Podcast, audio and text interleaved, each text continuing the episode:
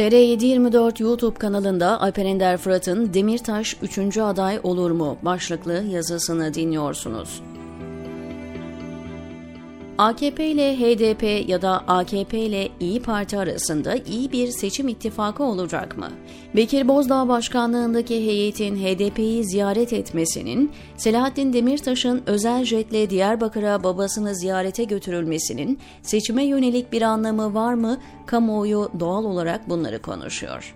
HDP ile gizli bir flörtleşme yaşayan AKP, bir taraftan da İyi Parti ile ilişkilerini olabildiğince dikkatli yürütme çabası içinde.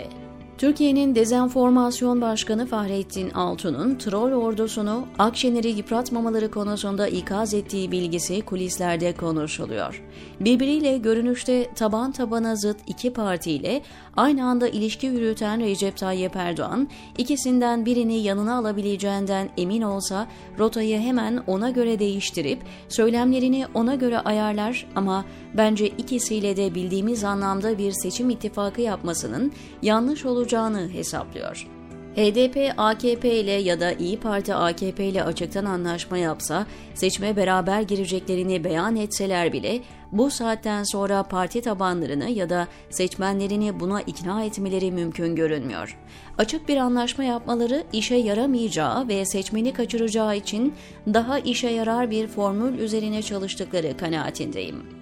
Daha önce defalarca yazmaya çalıştığım gibi bu seçimlerin en kilit partisi hiç kuşkusuz HDP olacak.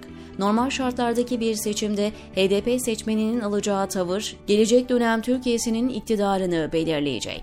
Eğer HDP AKP'ye muhalif olmakla kalmaz, Millet İttifakı'nı desteklerse Cumhur İttifakı'nın seçim kazanması hiçbir şekilde mümkün görünmüyor. Ancak HDP AKP'yi desteklemese bile Millet İttifakı'ndan yana da tavır almazsa Millet İttifakı'nın işi hiç de kolay olmaz. Bunu ben görüyorsam şeytana pabucunu ters giydiren siyaset cambazları da pekala görüyordur. Bu yüzden yapılacak şey siyasi tutukluları dışarıya salacak bir genel af çıkarmak ve Selahattin Demirtaş'ın üçüncü bir aday olarak Cumhurbaşkanlığı seçimlerine katılmasını sağlamak olacaktır. Diri, dişli bir Selahattin Demirtaş'ın zaten aklı karışık muhalif mahalleden bir hayli oy toplayacağını öngörmek hiç de şaşırtıcı olmaz. Üstelik Demirtaş yakın zamanda söylediği bunca yaşananlar hafızalarda henüz canlıyken, haksızlıklar ve hukuksuzluklar artarak devam ederken beni değil jetle Diyarbakır'a, Mekik'le Mars'a götürseler durum değişmez sözünü yememiş, aksine bu sözünün hakkını vermiş de olur. Kim bilir Selahattin Demirtaş'ın son attığı Twitter mesajında dediği Nudem, yeni yılda kendisi ve diğer HDP'li tutuklu siyasiler için gelecek özgürlüğü ifade ediyordur. Konunun bir de İyi Parti tarafı var. Bu partinin Millet İttifakı içinde yer alması şu anda AKP'nin daha çok işine yarıyor.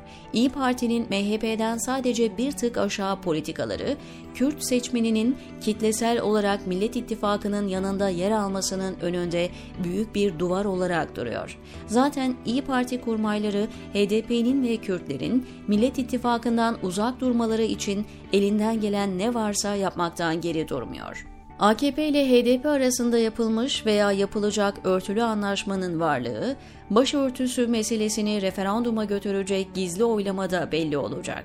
AKP-MHP oyları başörtüsü için anayasa değişikliğini referanduma götürmeye yetmiyor.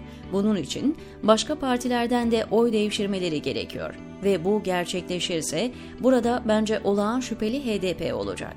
Başörtüsü referandumu AKP'nin seçim zaferi için hayati bir öneme sahip. Bir Orban taktiği olarak referandum sandığını Cumhurbaşkanlığı seçim sandığının yanına koyacağını tahmin etmek için kahin olmaya ihtiyaç yok. Başörtüsü için evet diyecek insanların sandıkta farklı bir partiye oy vermesi için bilinç düzeyinin çok yüksek olması gerekir ki bu da genel Türkiye ortalamasında pek mümkün olmayan bir durum. AKP'nin böyle bir yola girip girmeyeceğini ve girerse bu taktiğin tutup tutmayacağını hep beraber göreceğiz. Tabii eğer adil bir seçim olabilirse diyor Alper Ender Fırat TR724'deki köşesinde.